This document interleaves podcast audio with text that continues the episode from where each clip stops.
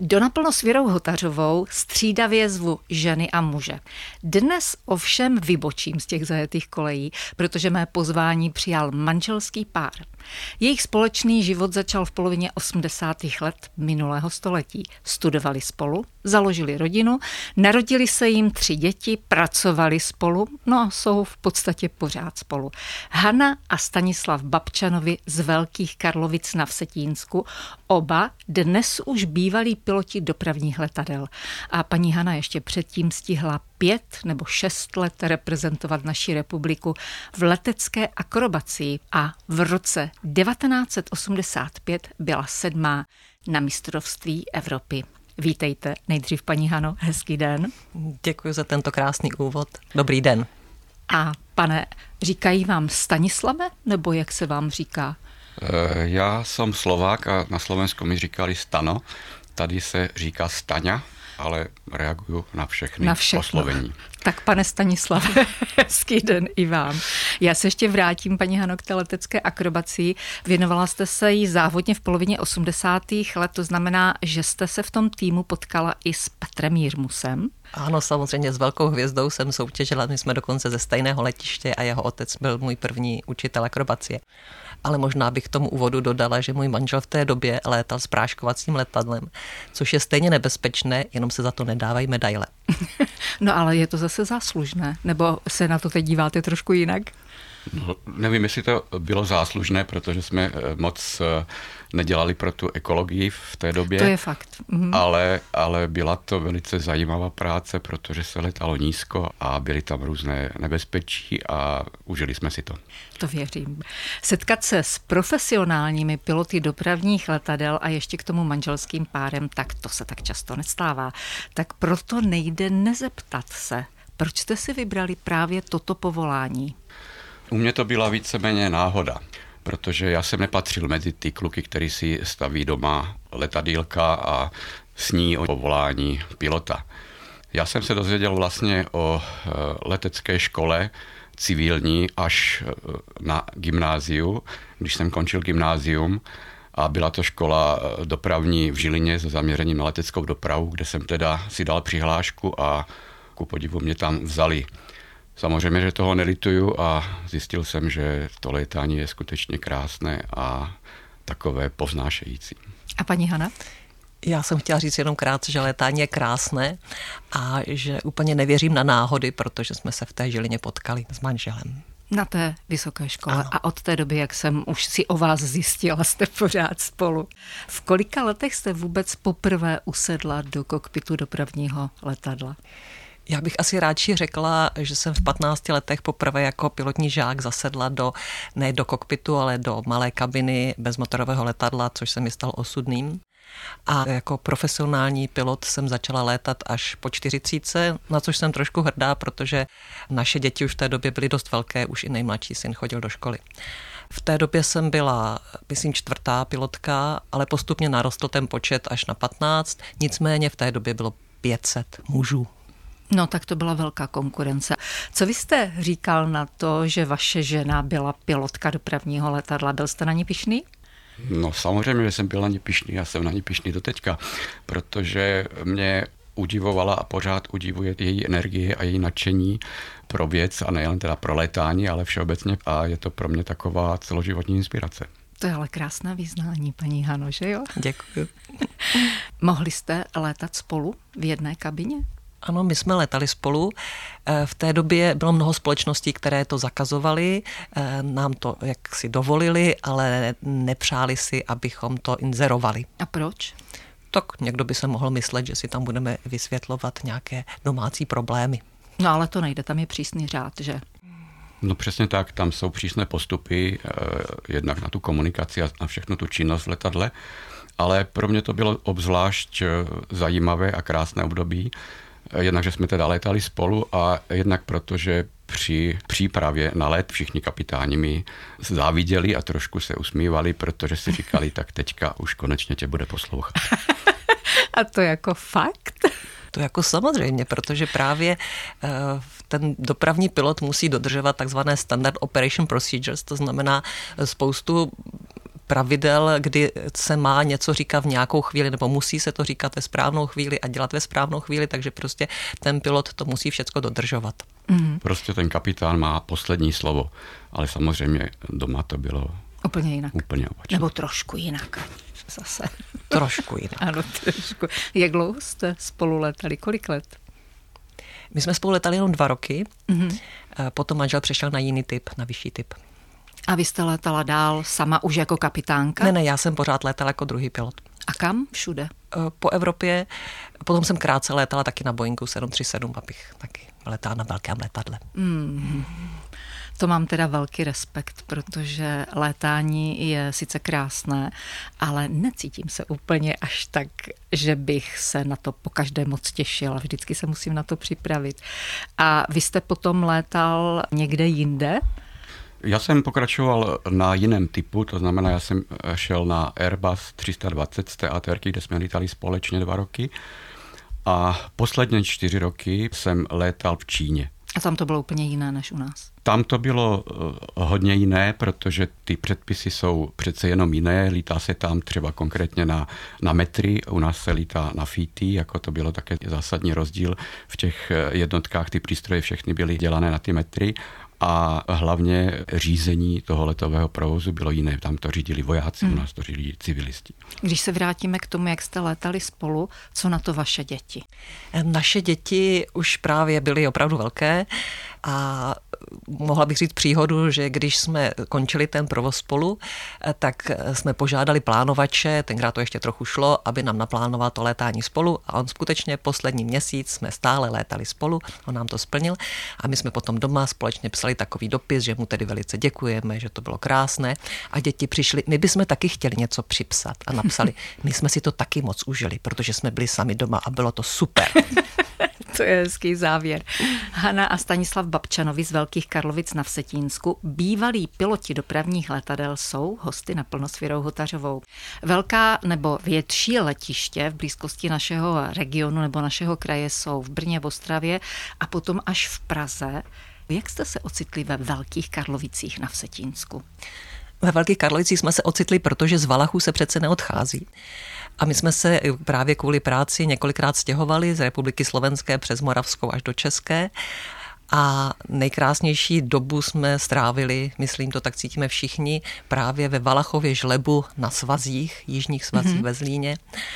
A tam vlastně naše dcery začaly chodit do školy a tam se nám narodil syn, takže to byla nejkrásnější doba. Takže vy jste vlastně zlíňáci do jisté míry. Doufáme. no a v Velkých Karlovicích, tam jste si domeček pořídili jednak z nostalgie, abyste se vrátili tady na to Valašsko a na Moravu, anebo na klidné stáří? No, já jsem si teda myslel, že to bude na klidné stáří, protože jsem si představoval, že eh, v důchodu se budu věnovat jenom vnoučatům, jenom rybaření, po případě sportu, jezdím rád na kole po valašských kotárech ale bohužel realita, alebo ne bohudík, možná realita je jiná a máme tolik aktivit, že náš pozdrav duchocovský je ahoj, nestíhám. to je hezký pozdrav. Jak dlouho jste v penzi? Já jsem teda tři roky. Nám vyšla ta doba v podstatě taková, že jsme skončili s covidem. Mně to bylo těsně před 60 a protože mám tři děti, tak jsem velice brzo naplnila ten eh, důchodcovský věk. Takže vy jste čerství důchodci, by se dalo říct, proto jste pořád ještě tak plní těch aktivit. Připravovali jste se na to, že když odejdete z toho produktivního života, tak pověsíte letání na hřebíček a právě se začnete věnovat třeba chalupaření nebo ježdění na kole a podobně? Ano, já jsem se na to připravoval, protože v té Číně, jak jsem zmínil, byla hranice odchodu do důchodu 60 let. U nás je to 65. Takže já jsem už v podstatě počítal s tím, že skončím a připravoval jsem se psychicky na to. A proto to moje ukončení kariéry bylo takové, bych řekl, pozvolné, nebylo to rázné. A co se týká manželky, tam to bylo trošku eh, horší, protože Hanča chtěla teda ještě lítat dál, ale ten covid jako zasáhl. Mm-hmm. Tak u mě to bylo skutečně jiné. Já jsem předpokládala, že bude ještě dlouho pokračovat. A potom nastalo takové dlouhé období, kdy jsme nevěděli, jakým způsobem vlastně pokračovat. U mě právě létání, ne povolání a životní styl. Já prostě bez toho, abych se občas vyskytla ve vzduchu, celkem nemůžu žít. Nicméně jsme našli úžasný program. Před dvěma lety jsme začali dojíždět do Prahy, do střediska, kde se cvičí piloti, dopravní piloti, kde jsme se také cvičili, já jsem tam částečně pracovala.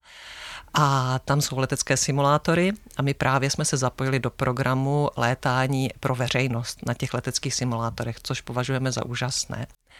Já jenom doplním, že jak jsem říkal, že jsem se na to připravoval a chtěl jsem teda definitivně skončit s letáním, protože jsem si říkal 33 let tomto povolání a 16 000 hodin ve vzduchu stačí, mm. ale tady ten simulátor, respektive ten program, eh, mě vrátil zase zpět do té pilotní kabiny a strašně moc si to užíváme. Jednak se to jmenuje zážitkové létání a je to skutečně zážitek nejenom pro ty lidi z ulice, mm-hmm. kteří mají možnost poznat práci pilota, ale je to zážitek i pro nás. Dá se říct, že lidé, kteří se dostanou do simulátoru, tak se do jisté míry můžou zbavit i strachu z létání. Pomáhá to taky v tomto případě? Ano, jsou tam i takové programy létání proti strachu, to neděláme, ale je to skutečně tak, že oni uvidí, jak to tam piloti dělají, všechny ty čudlíky, které mm-hmm. mačkají a proč to dělají. A já mám speciálně, když, když tam mývám rodiny, tak ještě takový program, že napřed létá syn, potom létá tatínek a potom vždycky ještě já letím s maminkou, mm-hmm. aby jsme dokázali, že i ty ženy to všechno dokážou. To musí být úžasný zážitek. Potkáváte se tam určitě i s bývalými kolegy. Ano, to je pro nás krásné, protože jednou za čas vezmeme uniformy, jedeme do do Prahy, tam eh, si oblečeme a děláme moudro. Ale musím tady, co se stran kolegu týče, vzpomenout našeho nejlepšího kolegu, nebo v podstatě člověka, který zakládal tady to zážitkové létání Jardu Slováčka, protože to je eh, vážený občan Zlínský a je pěkné, že je nás tam pár a z toho v podstatě tři jsme ze Zlína. Takže my jsme se k němu připojili tady do tohoto programu a potkáváme hmm. se tam. No představte si, že Jardu Slováčka jsem před mnoha lety, co by studentka na brigádě potkala v Moravanu, kde asi tenkrát začínal, protože v Moravanu se vyráběla letadla. No a určitě můžeme připomenout, že to je bratr slavného hmm. Felixe Slováčka. Oba dva jsou úžasní. Hanna a Stanislav Babčanovi z Velkých Karlovic na Vsetínsku, bývalí piloti dopravních letadel, jsou hosty naplno s Věrou Hotařovou. Vy spolu žijete téměř 40 let. Je to dlouho, ale do zlaté svatby si musíte ještě pár let počkat. Ale protože jste spolu od studentských let, pracovali jste spolu, trávili jste spolu hodně času a je vidět, že vám to spolu klape, že je vám spolu dobře, ale přesto, promiňte, musím se zeptat, nejdete si někdy na nervy?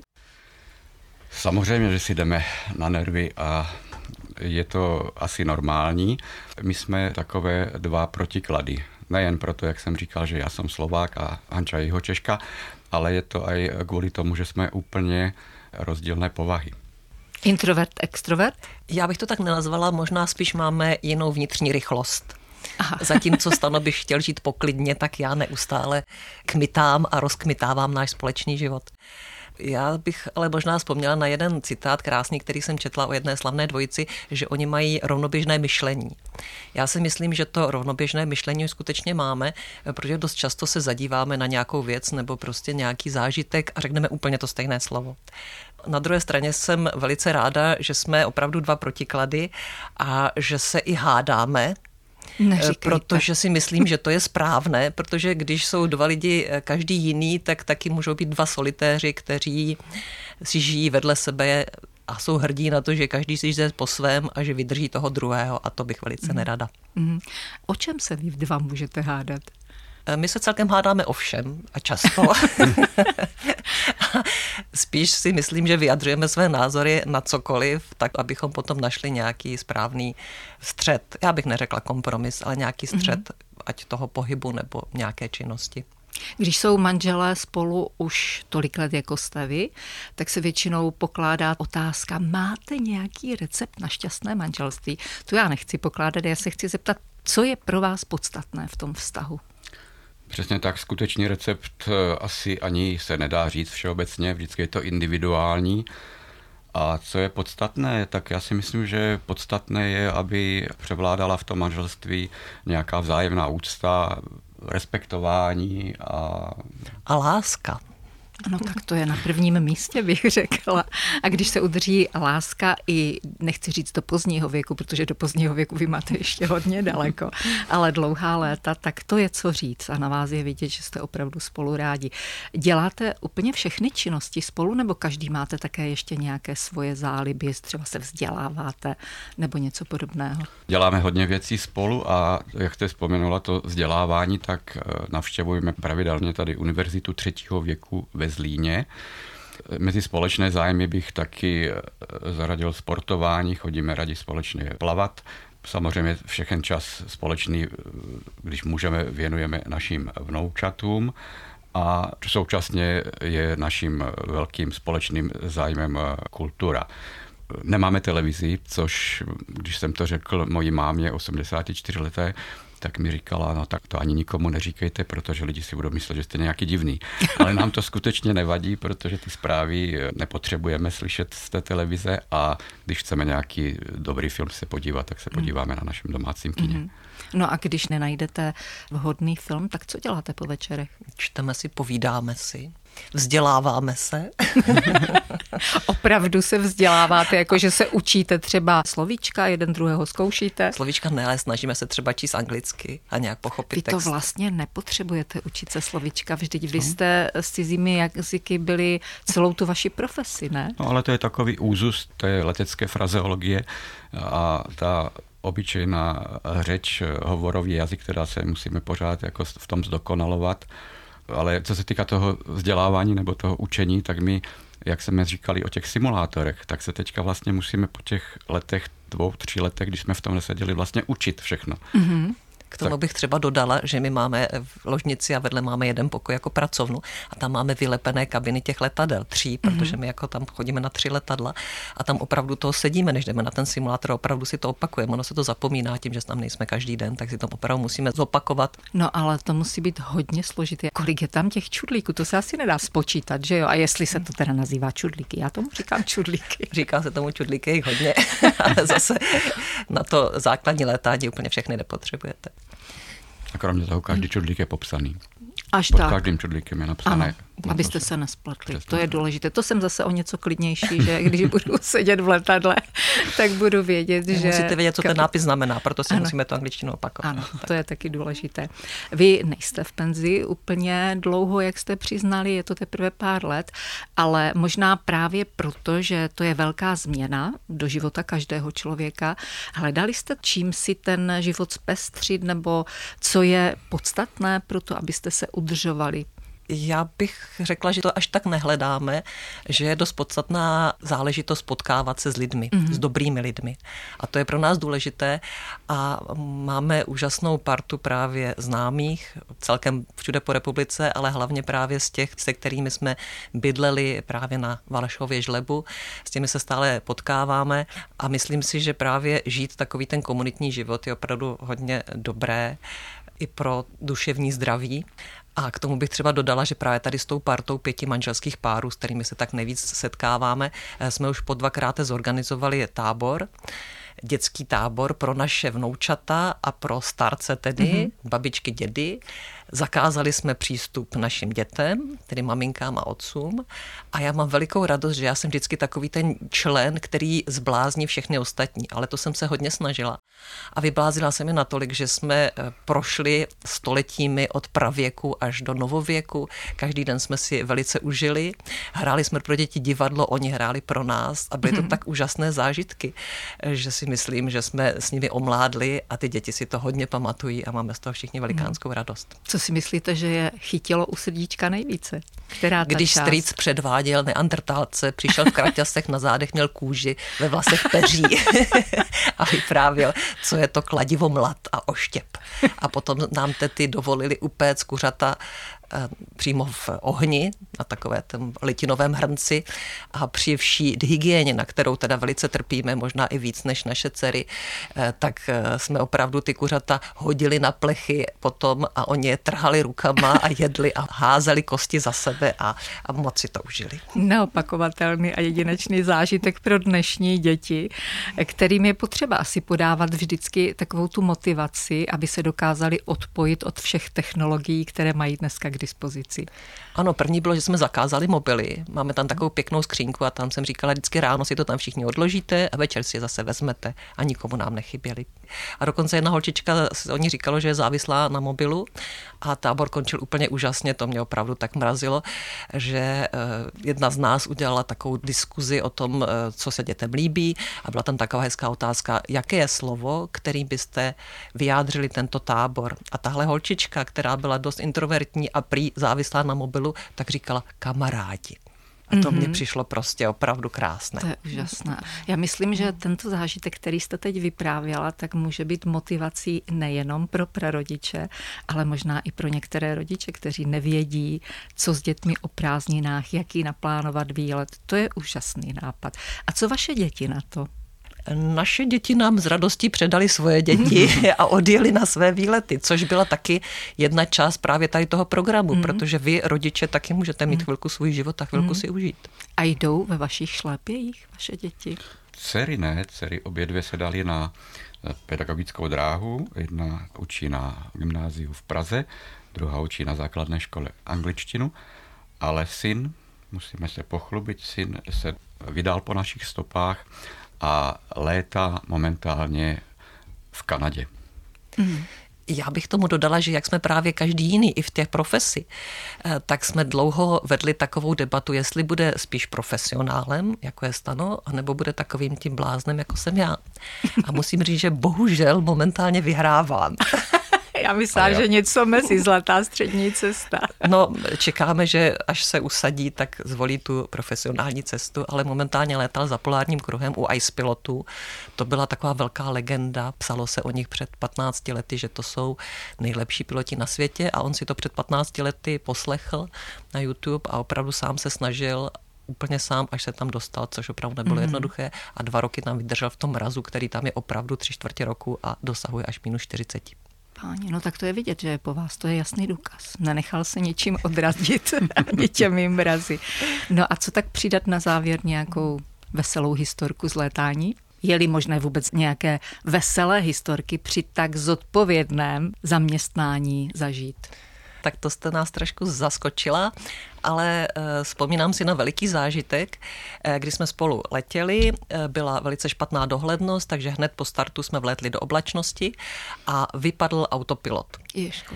Což se samozřejmě stát může, nebo v podstatě vypadla jedna funkce toho autopilota a protože jsme to předtím cvičili na simulátoru, tak já jsem říkala, to vím, jak se spraví. Ale podle těch standard operation procedure do hladiny 100 se žádná taková věc nedělá. V podstatě dalo se letět dál podle toho, co to tam ukazovalo a měli jsme počkat do té hladiny 100. A já jsem říkala, to já umím, to já umím, tohle udělám. A zmáčkla jsem čtyři čudlíky právě na tom panelu. A v tu chvíli ten autopilot úplně zčernal, teď jsme byli v mraku a Stano musel letět na záložní malé přístroje, což se taky dá, ale není to vůbec jako optimální. A normální kapitán by mě po tomhle zážitku vyhodil z letadla a nechal by si poslat druhého pilota. A on v tu chvíli jenom říkal, zkuš jiný čudlíky. tak jsme letěli dál, já jsem se rozhlédla, zmáčkla jsem ty správné, už jsme byli v té hladině 100, byli jsme tam správně, nebyli jsme hlavou dolů a pokračovali jsme v letu. To byla určitě ale několika sekundová záležitost jenom. No, možná to byla i minutová záležitost a jistě by nás za to vedení letky nepochválilo, obzvláště teda ne mě. já vám moc děkuji za krásné povídání a jak už jsem několikrát říkala, tak to ještě jednou zopakuji. Teď už se mi bude létat o něco lehčej a bez zábran, když vidím, že do těch kokpitů usedají tak úžasní lidé, jako jste vy dva. Moc vám děkuji, že jste přijeli, přeji vám hodně zážitku, taky pevné zdraví, abyste všechno mohli realizovat a mějte se krásně. Děkujeme velice za pozvání. Taky děkujeme, bylo to velice krásné a velice milé. Děkuji Hanna a Stanislav Babčanovi z Velkých Karlovic, bývalí profesionální piloti dopravních letadel. Byli hosty naplno s Věrou Hotařovou. No a já vám přeji jako vždy hezký den.